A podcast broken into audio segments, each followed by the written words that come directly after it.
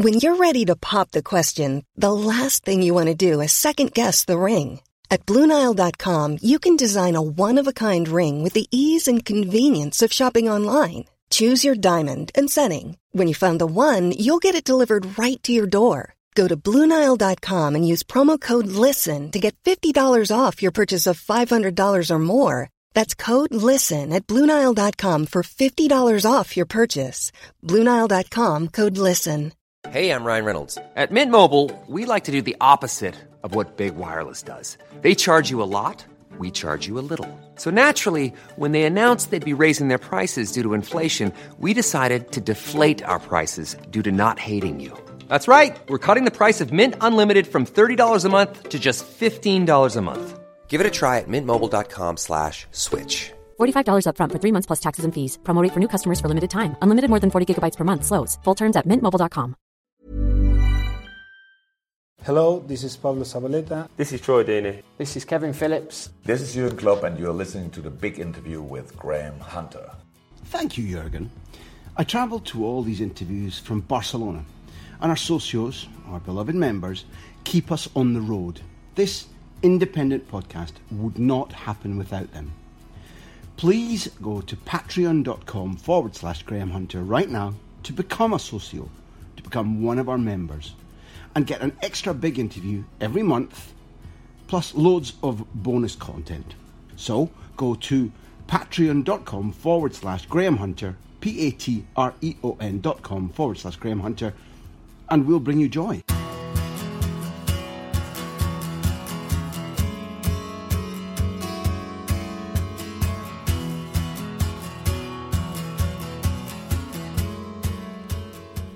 For Backpage, my name's Neil White, and this is the big inside view. First of all, you should be seeing this on your feed um, during the Christmas period, so happy Christmas to all our listeners, and a heartfelt thanks from me and Martin and Chris at Backpage and Graham for sticking with us throughout 2018, listening to all the shows that we've done. I hope you've enjoyed them and continue to do so in 2019. In this, the year of Take the Ball, Pass the Ball, a movie project that has consumed, I'm going to say 82% of Graham Hunter's life, it's fitting that we do our end of year show on kind of an Oscars theme. We wanted to give you something similar to an end of year award show. So for the next half hour or so, Graham's going to run through some of his highlights from a year spent watching football, from Spain to Russia and all points in between, and interviewing some of the game's biggest names for this very podcast. Do you know what really hacked me off, Neil, though, is like when this Oscar plan started and, and you and Martin and Tater started thinking about it in June,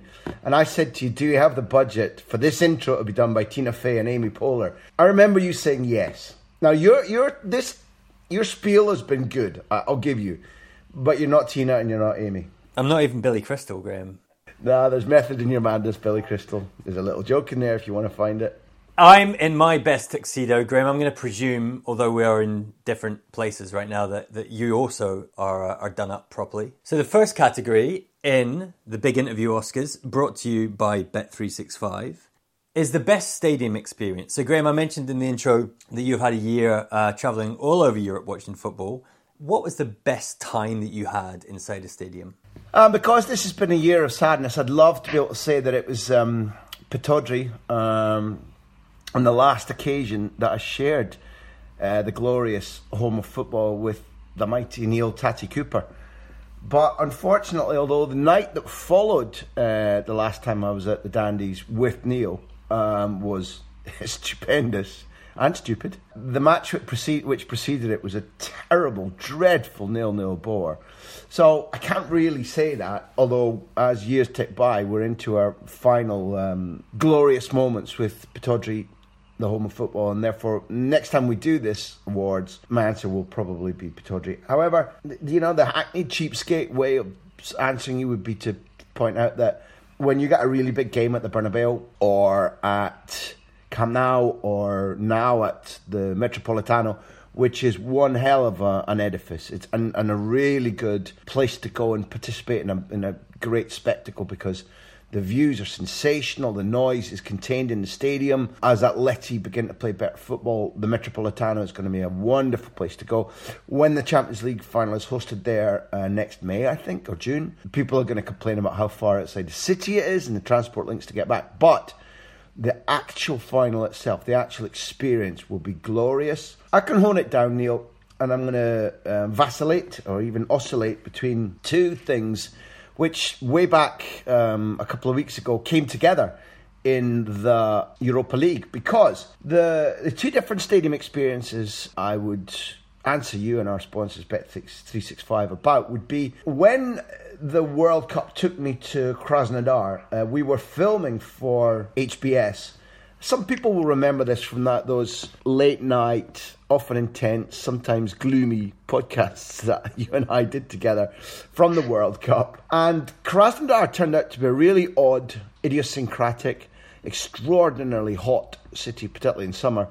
45 degrees was what we were sweating through, running around, seeing a manager being sacked, refilming, green screen with Fernando Hierro, moaning about his tactics and games. But before all that started, we were aware that Spain had their last friendly uh, before the World Cup group, beginning with Portugal, in Krasnodar's stadium. Now, that seemed vaguely intriguing at that stage until we went in, saw this literally remarkable, I, I think, groundbreaking stadium in terms of its look, its cost.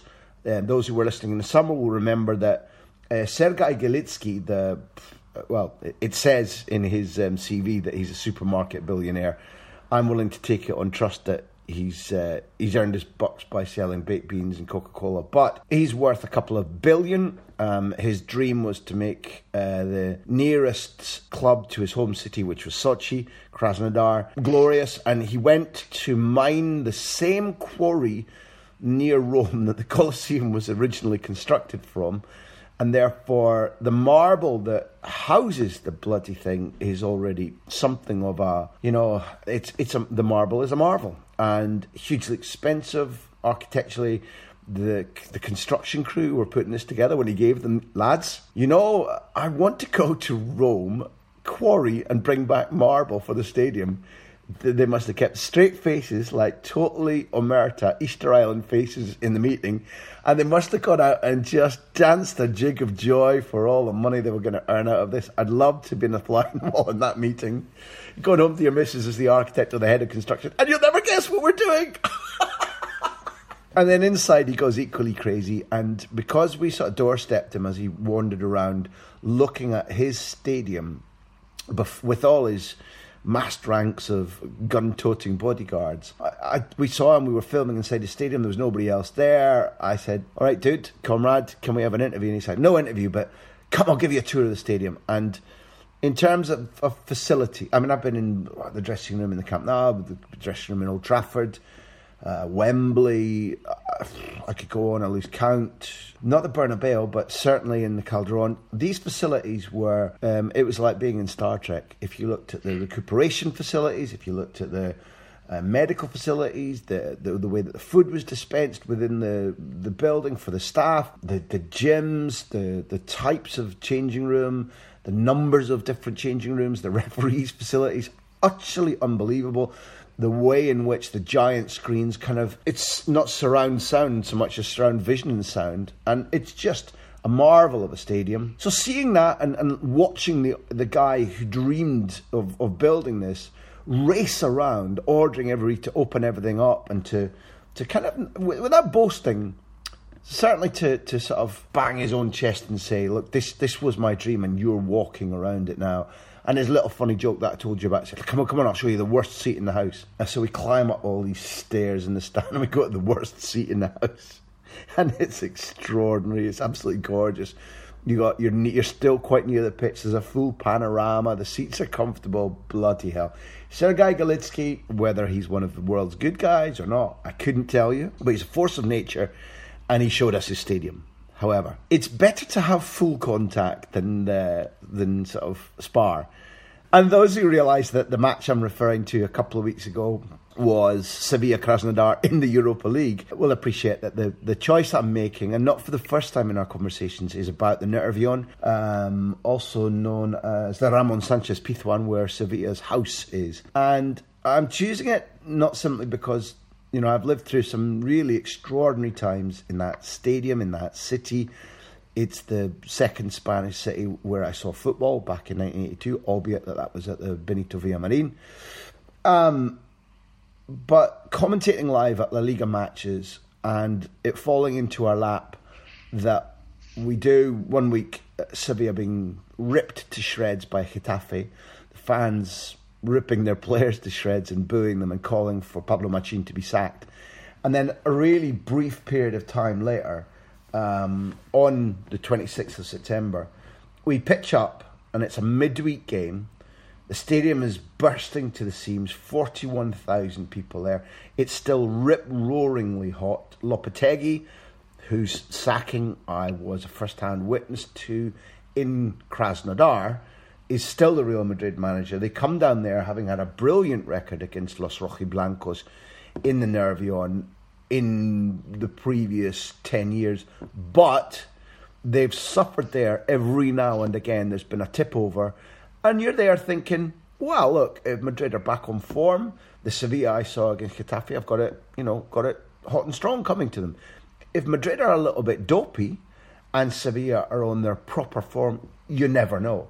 What we had no clue about was that within 21 minutes, Andre Silva would have put counter-attacking, aggressive Sevilla 2 0 up. 39 minutes, 3 0 up. That Madrid were were looking bewildered and scared and slow and sloppy. But the, the question was aimed at the stadium rather than the match. And when the Nervion, when the Biribiri, which is their um, ultra fans, named after a, a, mad, obscure African player who I think tied his boots on a couple of times for Sevilla, when they're in full throaty chorus and when the, sporting pride of that part of the city is unleashed, it's a genuinely extraordinary vision and oral experience and the, and the, the anthem, the hymno, uh, Sevilla, Sevilla, Sevilla, with the Andalus cl- rhythmic clapping, it makes it a night that bristles the, the hair on the back of your neck.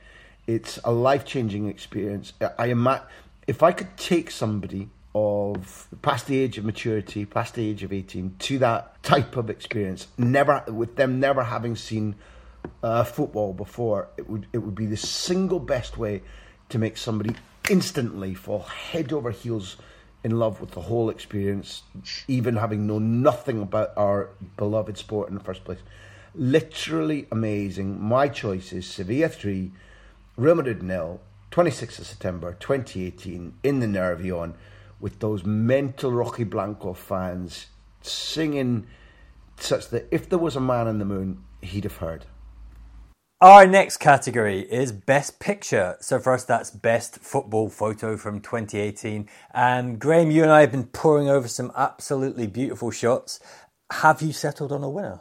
Yeah, well, what I've settled on is a little bit of confusion because if this is an oral medium, how are people going to understand the picture we're talking about?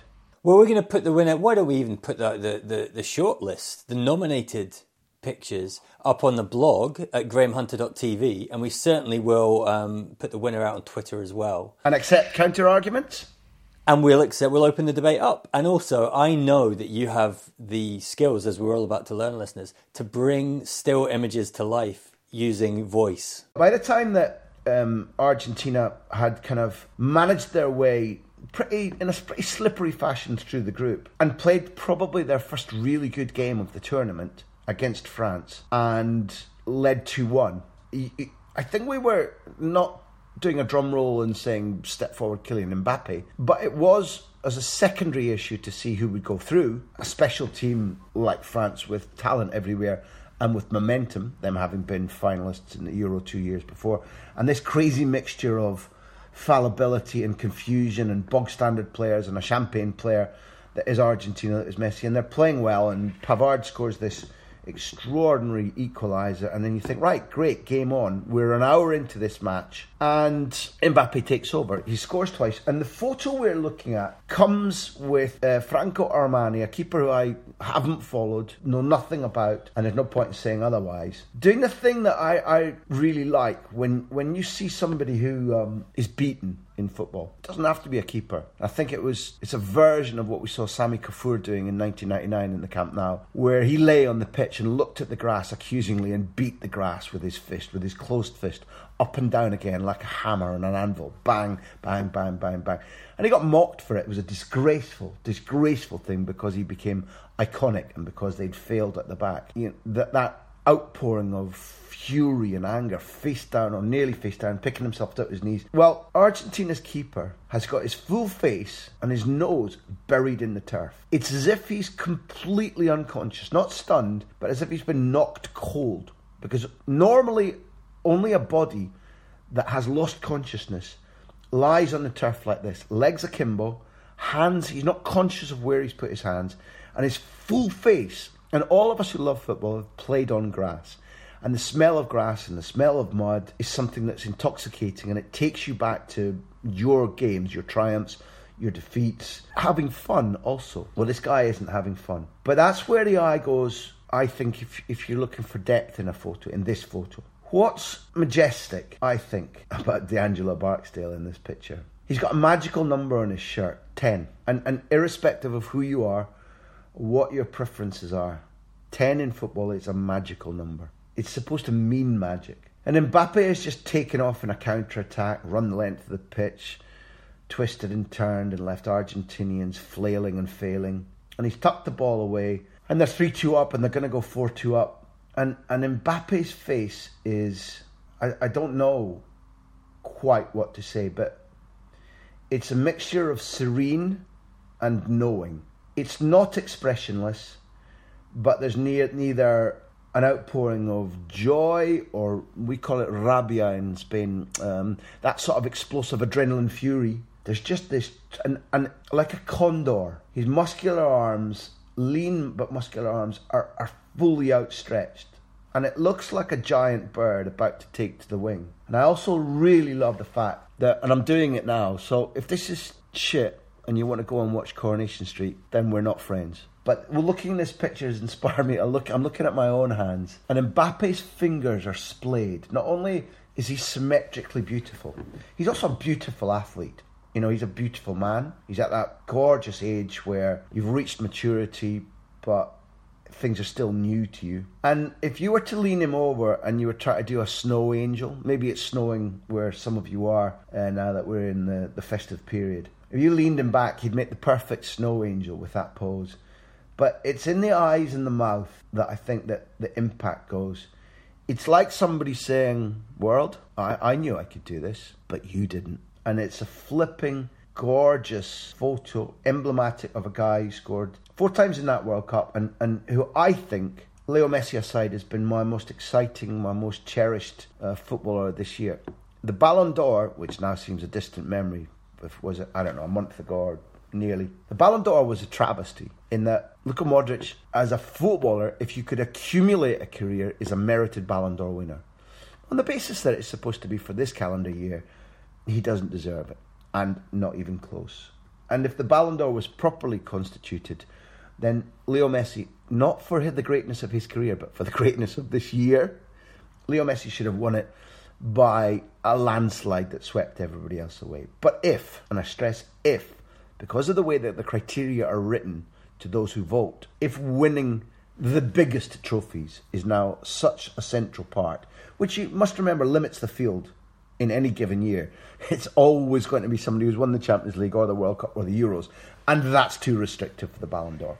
But listeners, socios, friends, if there was somebody to challenge Leo Messi, it, it wasn't Luka Modric and it wasn't Antoine Griezmann, it was Kylian Mbappe because he has been extraordinary all year. It's now, um, I don't know which day you're listening to this on, but it's now approximately a week since he turned 20. and um, this photo that Neil um, has helped me select is a thing of absolute gorgeous all time beauty.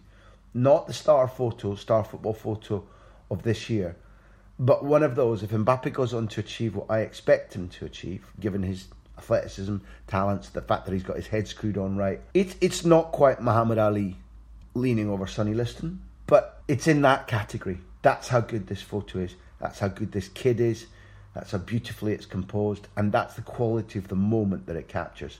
So go find it, um, vote on it. Disagree if you fancy, but this is the one that I'll keep in my heart forever. Thanks, Graham. We're going to put those pictures up, certainly this one, on grahamhunter.tv, the blog, and also on Graham's Twitter feed and the podcast Twitter feed. Before we move on to the next award, I want to credit the picture. So, this fantastic work is that of Michael Regan, a Getty photographer. So, we'll mention that, of course, when we display the picture, and hopefully, you guys can check it out and enjoy it as much as Graham and I did.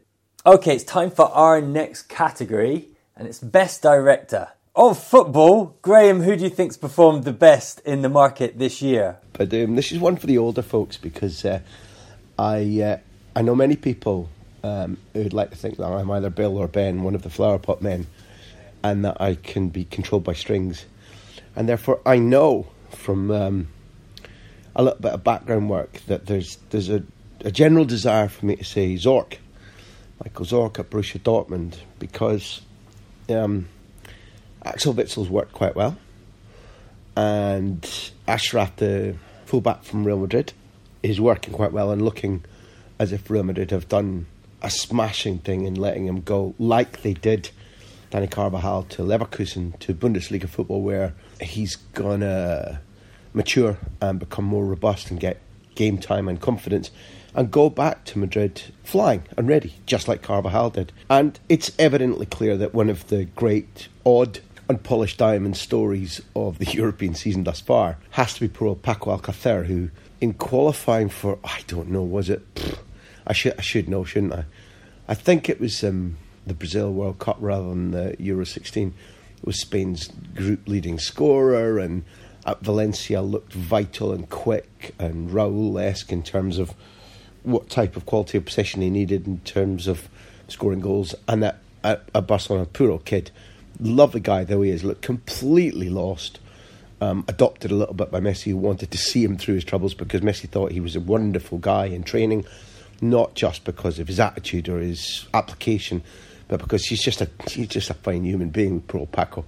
He goes to Dortmund, and uh, I think it, what's the story, Neil? That I think he started negative three games and scored sixty-two goals or something of that nature.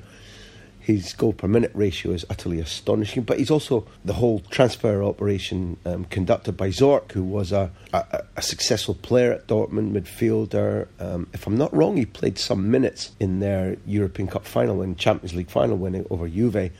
And he's been for many years the guy who conducts the ins and outs. And something that I think I can I can suggest is that he's been very, very shrewd in handling the issue of Christian Pulisic and what should happen and fighting off Bayern Munich, which is a little bit the, the part of the iceberg that's under the surface at the moment compared to bringing in Wolf and Itz and, and Diallo. And the performance of Borussia Dortmund is, is thrilling everybody who wants the axis of power in all the major leagues broken. In that Dortmund are, are putting in a record performance so far. He's got, um, or there is a team now where Mario is looking renewed where Reus has been fit for more than four consecutive weeks and hasn't been called up on any kind of motoring charges. And therefore, Old needs to be in there. But I think there are proper competitors in that Joaquin Caparrós is the director of football at Sevilla. He took over um, temporarily at the end of last season at a point when Sevilla were in a terrible mess and was uh, tempted to to stay on and to manage. Rejected that temptation and handled a season whereby there needed to be an enormous amount of work done, and they have done, I think, uh, pretty exceptionally in that they are now either equal top or around the top consistently of uh, La Liga. Uh, they're through in Europe. They've played an enormous amount of games in Europe. They are scoring freely. Their transfers that they brought in, particularly uh, in goals, has suddenly gone from being a player who I would argue was um, under uh, known, under um, fancied, in that he is playing at a level whereby instead of going from FC Basel to Sevilla, there's no question that there are leading, like as in potential league-winning clubs all around Europe, who who could be doing with him. Sergio Gomez, who I I didn't think a whole hell of a lot of at Celta Vigo, has upped his level. But the really standout pieces of work would be the goalkeeper and Andre Silva from AC Milan. Portuguese striker has fit absolutely brilliant with Wissam Ben Yedder. He is looking confident and constructive and one of these associative centre forwards. All in all, we, if you look at the moderate impact of Quincy Promes, who has been deployed at uh, right wing back and looked thoroughly good at that in that role, Vidal, they've still got it, it, Max Gonalons is the one that the current coach uh, Pablo Machin thinks is going to make the difference. He's been injured for the majority of the first half of the season, but Pablo Machin is absolutely thrilled with him. They moved pretty serious players out, including Nzonzi and Joaquin Correa, who I was very unhappy to see go. Lenglet, who's if not starring at um, Football Club Barcelona, is looking like an important addition to them. So for all that business to be done, and for Sevilla to be uh, through in Europe, and really for only the second time since the war, threatening to win the title in Spain, they are patently contenders. One more contender because there are four in all uh, for me. And I'm going to ask Neil, I'm going to ask you and the readers to, to filter back what they choose um, because it's, it's because it's so early in the season. There can't be a definitive winner of this competition. But Michael Edwards at, at Liverpool if you look at the business in taking Alisson, uh, particularly with the the way in which the Mignolet and Karius debate was hanging over the club. Alisson, although what is it now, ten days, two weeks ago nearly, um, he was slightly fortunate that his um, error against United uh, didn't cost them more. He has been a standout footballer and a rock that has changed the way that Liverpool defend and has augmented the ability for players around Van Dijk to pass the ball out of defence. And Alisson's addition, not just simply to taking the cross ball, shot stopping, the fact that he is a decent footballer, has, I think, has transformed Liverpool. I, I wholeheartedly believe that they're about to get even more out of both Naby Keita and Fabinho. And I think that Edwards' team, including Barry Hunter, who I know is a listener to the show, and others who I don't want to name because they sometimes want to do their work a little bit undercover. I mean, Divock Origi, I, I, I wondered whether there was a genuinely top quality footballer in there, yet he's won them the derby. Overall, it's my belief that Liverpool's work net, particularly given who they lost, um, makes them contenders for this half season award. And frankly, the other one has to be Juventus.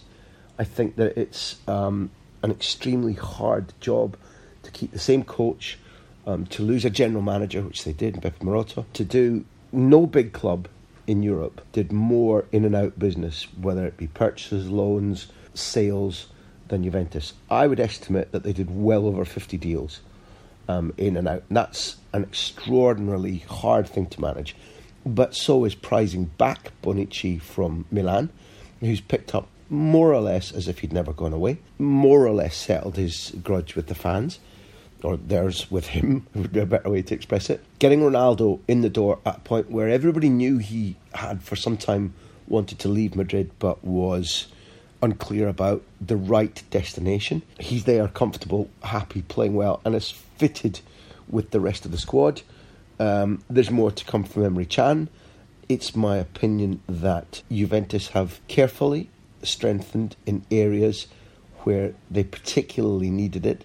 And one of the ones that's gone under the radar is buying Joao Cancelo, the, the fullback, who, in my opinion, is already exceptional and has the potential to be massively more influential. I think he's an extremely high quality right back, right wing back, right midfielder, and therefore overall they, they fit in that category.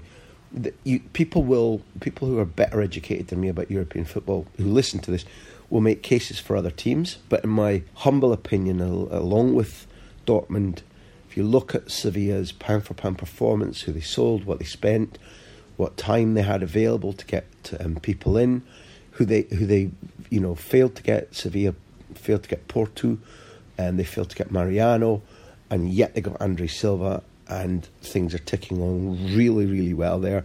They're in the midst of earning a lot of money halfway through the season. They've earned over 10 million euros already by getting through the uh, Europa League um, stages. Uh, and therefore, between Dortmund, Juve, Liverpool, and Sevilla, they might sound like obvious candidates, but to me, they equally represent the shrewdness of forward planning, good contacts, and an ability by the football director department, the football development department, to, to tessellate, to, to fit beautifully with the needs of the coach and the squad. I think they're exemplary, Neil.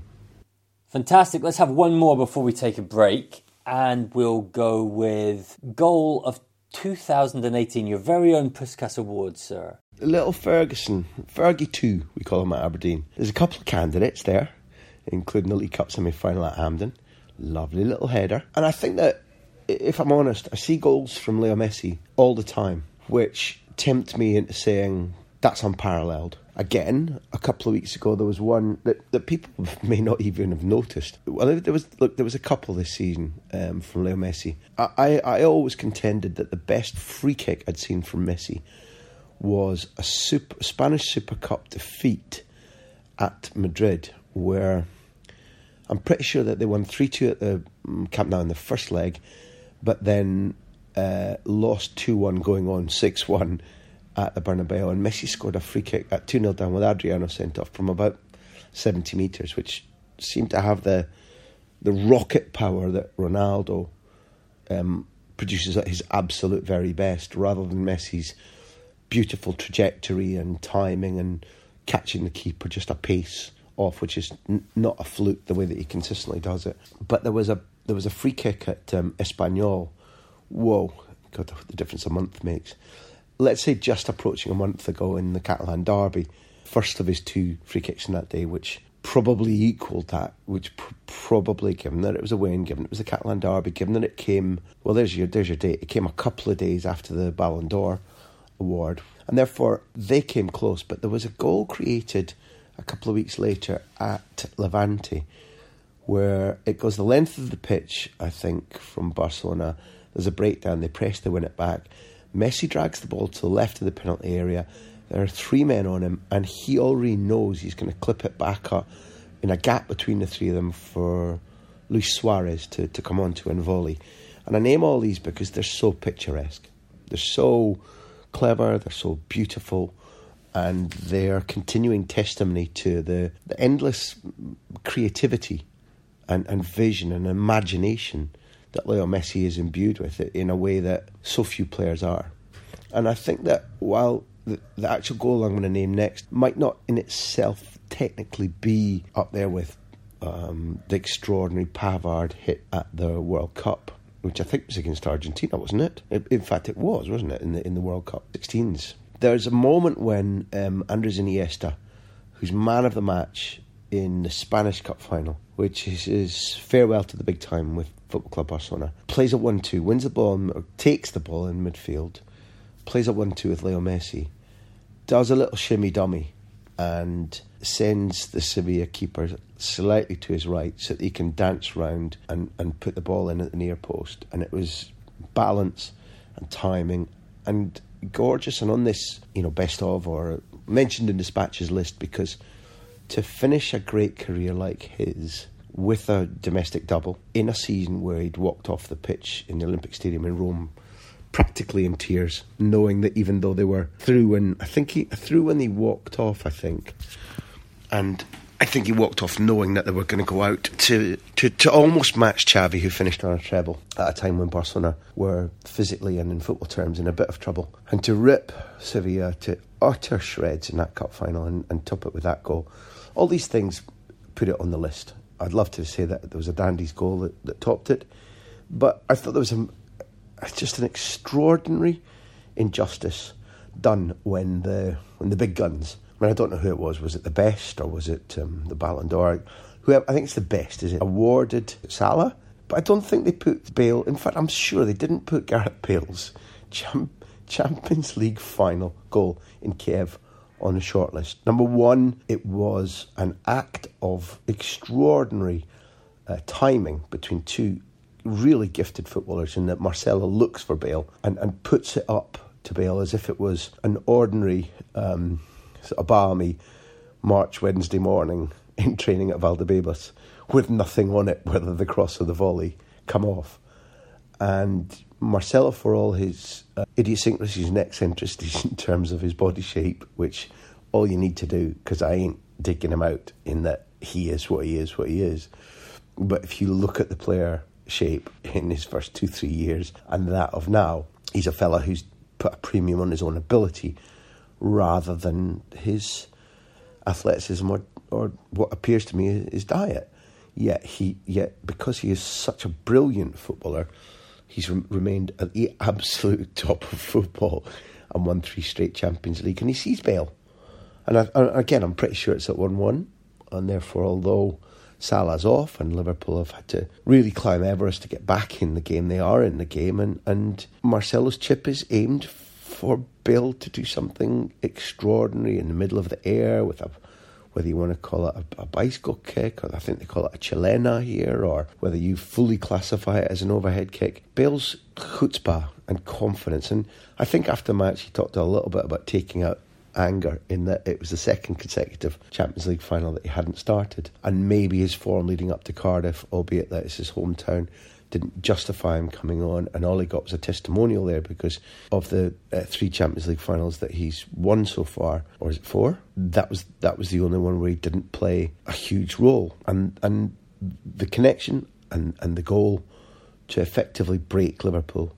And you and I sat with James Milner several weeks ago, with him pretty much admitting that that was the moment when the game was over, even at two one. That to my mind, in a Champions League final, given the situation, somebody coming off the bench, Gareth Bale seems to me, Neil, to carry, I don't know, a, a, a, a coldness about his appraisal or an opprobrium or there's something, I mean, can you put it in better words than me? That there's not, there's not a massive amount of love for him. Do, do you not feel that he gets looked at or talked about with a little bit of distance and lack of warmth compared to if it was another player doing what he does? Do you know what I mean? That's the right formula to put it into. What, what if that had been Cristiano with that overhead kick to, to win to win the Champions League? There you go. There you go. It's it, it goes in the hallowed halls. People appreciate it for the art that it is, the, the incredible physical geometrical art that he's produced, the, the the temperament, the timing, the importance, the fact that it's a British player making history and getting himself closer to the all-time Champions League winners list and I can't understand the lack of appreciation for it. But f- from from my way of understanding football, that by some considerable distance was the goal of uh, 2018. Mine too. And let's take a break there. Join us. We'll be right back with more of Graham's Awards for 2018. Jewelry isn't a gift you give just once. It's a way to remind your loved one of a beautiful moment every time they see it. Blue Nile can help you find the gift that says how you feel and says it beautifully with expert guidance and a wide assortment of jewelry of the highest quality at the best price. Go to BlueNile.com and experience the convenience of shopping Blue Nile, the original online jeweler since 1999. That's BlueNile.com to find the perfect jewelry gift for any occasion. BlueNile.com. When you make decisions for your company, you look for the no brainers. If you have a lot of mailing to do, stamps.com is the ultimate no brainer. Use the stamps.com mobile app to mail everything you need to keep your business running with up to 89% off USPS and UPS. Make the same no brainer decision as over 1 million other businesses with stamps.com. Use code PROGRAM for a special offer. That's stamps.com code PROGRAM. Next category is what we're calling Best Adapted Screenplay, which is Graham's pick of his favourite football writing, his favourite piece of football writing this year. So we opened the parameter for him here. He could choose a long read online, he could go with a piece of newspaper journalism, or even a book about football. Graham, where have you landed? Yeah, you, you cheated on this because you know what I think. Um, I, I'm going to be clear cut about this for once, and I'm going to choose. We live in the time of Leo Messi, who I think, in my humble opinion, has gone on to establish that he's the greatest, most exciting, most consistently brilliant footballer of all time. In my view, the arguments about Pele and Maradona don't stack up. It's Messi. And I'm beginning to believe that we live in the time of a Leo Messi of sports writing. It's early, he's relatively new, but Jonathan Liew of The Independent, who's their chief sports writer, is as outstanding a communicator, as outstanding a, a chief sports writer as I think I've ever encountered. And I grew up reading Katharine Whitehorn, McIlvanney and Ken Jones, and even Clive James on, on TV, which was pretty seminal stuff for me in terms of introducing wit and, and wonder and sometimes nonsense into your writing. Jonathan is relentlessly exceptional. He will write as well about um, Simone Biles, for example, the epoch defying American gymnast who's had to suffer uh, racism, who won her most recent world championship despite um, suffering from kidney stones at the time. He'll write brilliantly about chess, darts, golf, although I think he has favourites. And um, his bit on Alastair Cook's last innings was absolutely magical. The story being that Cook might not necessarily be the most exciting batsman England have ever had, but he did on his very last innings, in his very last test, score 147 to become only the fifth batsman to score a century in his first and last test match. And he's also now, as we speak, the fifth highest run scorer ever in the history of the game. And just let me, if you'll indulge me, Neil, Jonathan wrote about Cook. When he's feeling good, though, when all the gears are greased and the levers are in alignment, he'll drive. And this is what he does now a beautiful off drive, an entirely wanton off drive, rakishly struck on the up, and just tantalising the fielder enough to draw the futile dive. Four runs. The crowd coos, more an exhalation than an exultation. For seasoned Cook observers, it's the shot that tells you that everything is going to be okay. Cook, for his part, seems utterly oblivious. One day, neurologists of the future will dissect Cook's brain in search of the secret to his legendary powers of concentration. Who knows what they'll find? Perhaps that the entire structure is reinforced with iron bars, or that there's not actually a brain in there at all, just a respiring, gently weathered batting glove. For all the self doubt, fatigue, and ennui he's endured away from the crease, at it, he's attained Zen. Before I get to my point, because I often take a long time to come to my point, the award winning piece, Neil, you and I agree with, and listeners can say whether they do or they don't, or they've got other favourites. But recently, in, in the warm down to this festive period, what happened finally was that there was a widespread acknowledgement on two counts. One, the overt, nasty, shouted racism has regained an unacceptable purchase on football in general, but the spotlight went on that type of racism in England, particularly Scotland, can't escape. But a second realization was that racism can't be defined simply as people shouting abuse um, at people of a different colour or, or religion or whatever you want to call it. And Jonathan wrote this, and he wrote it about Raheem Sterling. He wrote, What Sterling has done so skillfully and with such devastating wisdom and insight is to take these two forms of discrimination, the violent public act and the insidious unacknowledged bias, and bind them irrevocably together. And of course, there's a wider context to be considered here the role of technology and social media in allowing the hateful to congregate more easily the role of our political class in replenishing the well of white supremacy in order to win elections, the role of toxic masculinity in encouraging the transgression of social norms in the name of absolutely legendary banter. But Sterling wasn't wrong to single out the media. As gatekeepers, informants, opinion formers, we've done a pretty shoddy job. And the, the parenthesis there means I include myself and accept that. Back to Jonathan. There'll always be racism, there'll always be corruption and spite in men's hearts. We're not born tolerant in the same way we're not born prejudiced. But where we've categorically failed is in policing the culture of football, pushing back on the micro prejudices that contribute to a broader feeling of alienation, educating ourselves on the nature of racism as experienced on a daily basis, rebooting our industry to make it remotely reflective of the public we serve.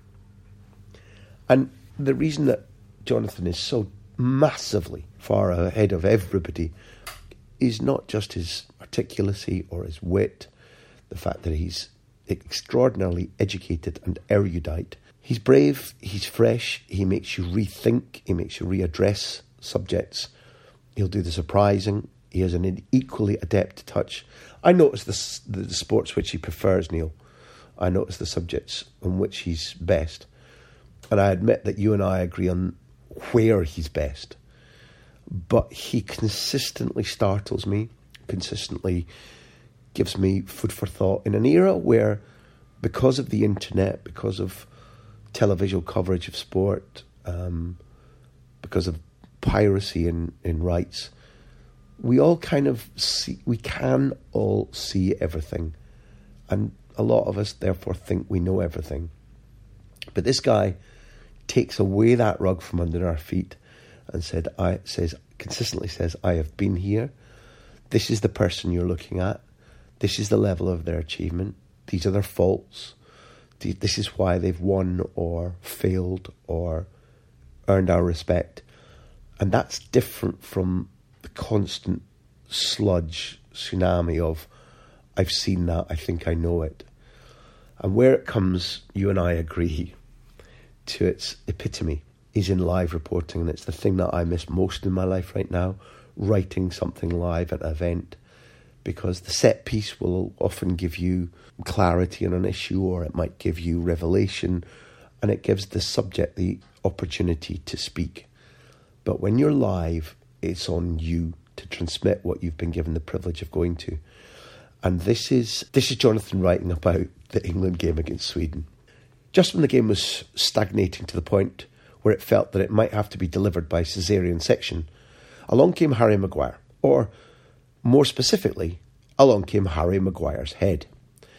Maguire's head really has an identity and a carriage all of its own, like a three wood, or one of Jupiter's moons, or an Elgin marble, or something similarly substantial and unyielding. It really is a large hadron collider of a head, a head for which hair is really just a sort of disguise, protecting the general public from the full, terrifying scale of that granite cranium. Rumours that the Earth has actually been revolving around Maguire's head this whole time remain, according to the majority of astronomical consensus, purely conjecture. Just in front of the goal line, you could see Dele Alli cowering in terror, not in fear that he would get in the way of the header and prevent a goal, but that the ball would hit him and he would be swept into the net with the power of a neutron blast. But he was all right, and so were England. On the touchline, Gareth Southgate allowed himself a triumphant raise of the fists before returning to the injured swan he was trying to nurse back to full health on the bench. There are, for my taste, elements of Spike Milligan, Groucho Marx, P.G. Wodehouse, best I've read, McIlvanney, in his prime, and, and things I've always aspired to be able to say and do.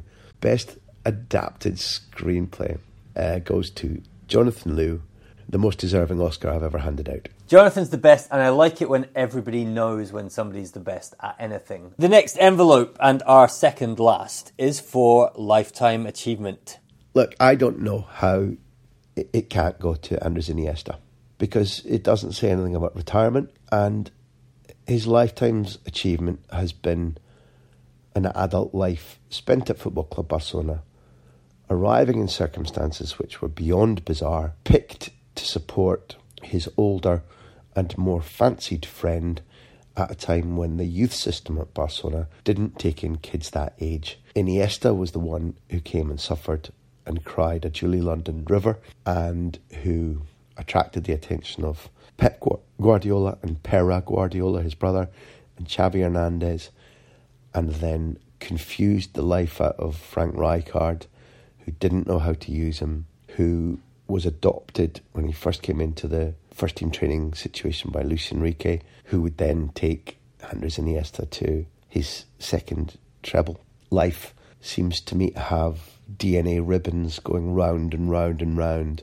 the people in Andres Iniesta's world. He was the guy who used a World Cup final to celebrate the life and loss of his friend, who was captain of, in inverted commas, the enemy club, Dani Jarque, the guy who still talks about um, how injuries and loss of confidence and death of a friend and events in the world cast him into a huge depression from which he emerged. He's the guy who elite footballers who should regard themselves as the best bow down on their knees and salute him.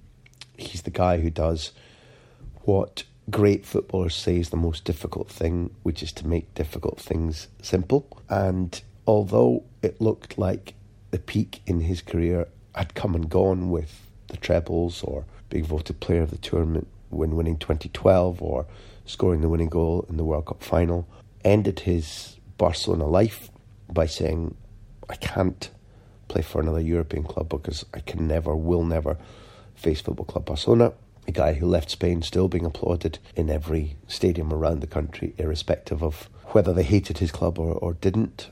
And went to Japan and found a new life and scores, scored several of the greatest goals of his entire career. But uh, he's a guy who's, I have to mention, has been kind to me, helped me on a number of occasions, um, treated me with respect, but furthered projects that you and Martin and Chris have been involved in, whether it be the books or subsequently um, the film that we made.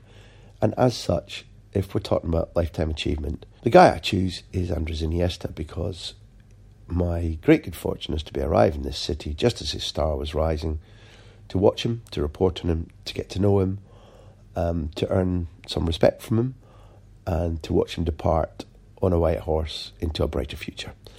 And that's been blooming fantastic.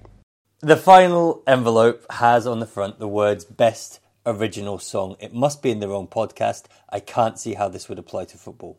Uh, it is um, Spurs are on their way to Wembley because um, when I used to play in the Cults Academy uh, Bike Shed 3 and In championships in approximately 1978 and 79, one of the names we would shout out when we scored a goal with the tennis ball would be Ardiles, although we sometimes pronounced it Ardiles at the time.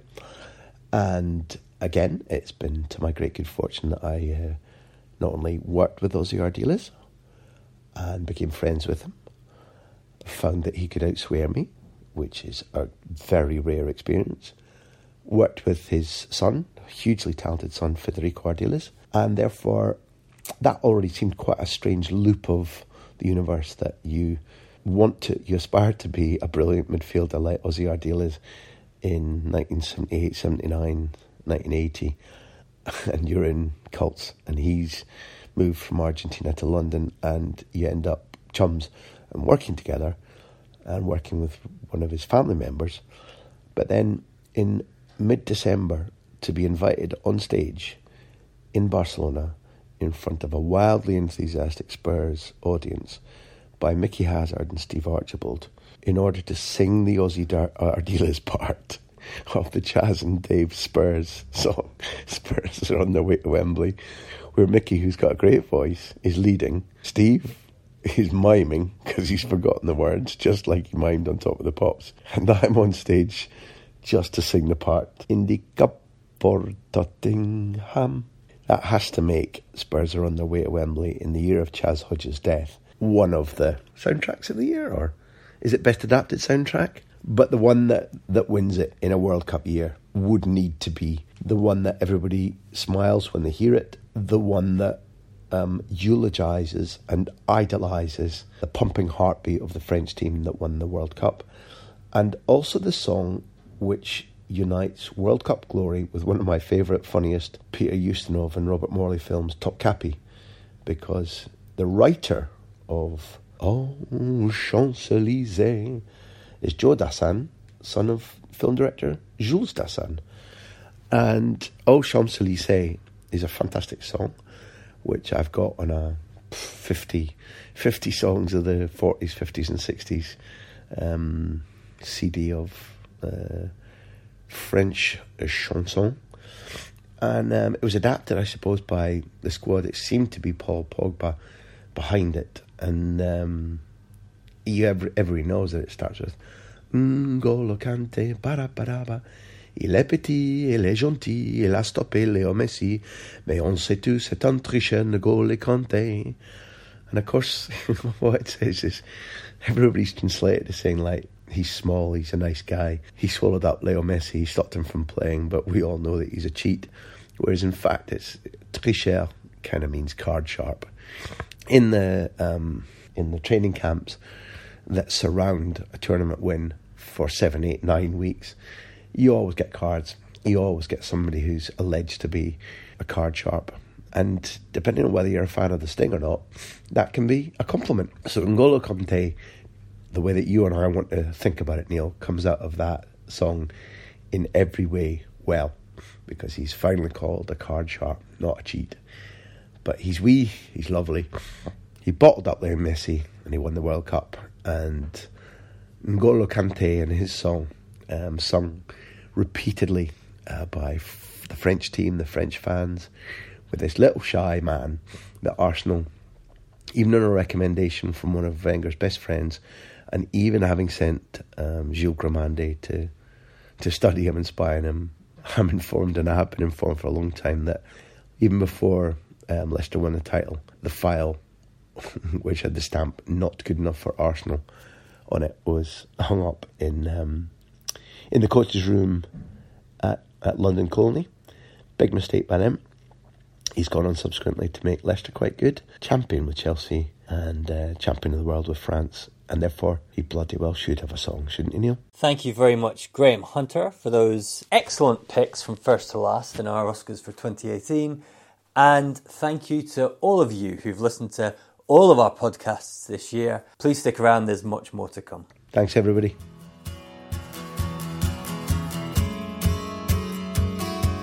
Thank you for joining us for season 2018 19. We've got huge creative plans for the months ahead, but we do need your help to make them happen. Please go right now to patreon.com forward slash Graham Hunter and become a socio, become a paying member, and get an extra big interview every month plus loads of bonus content.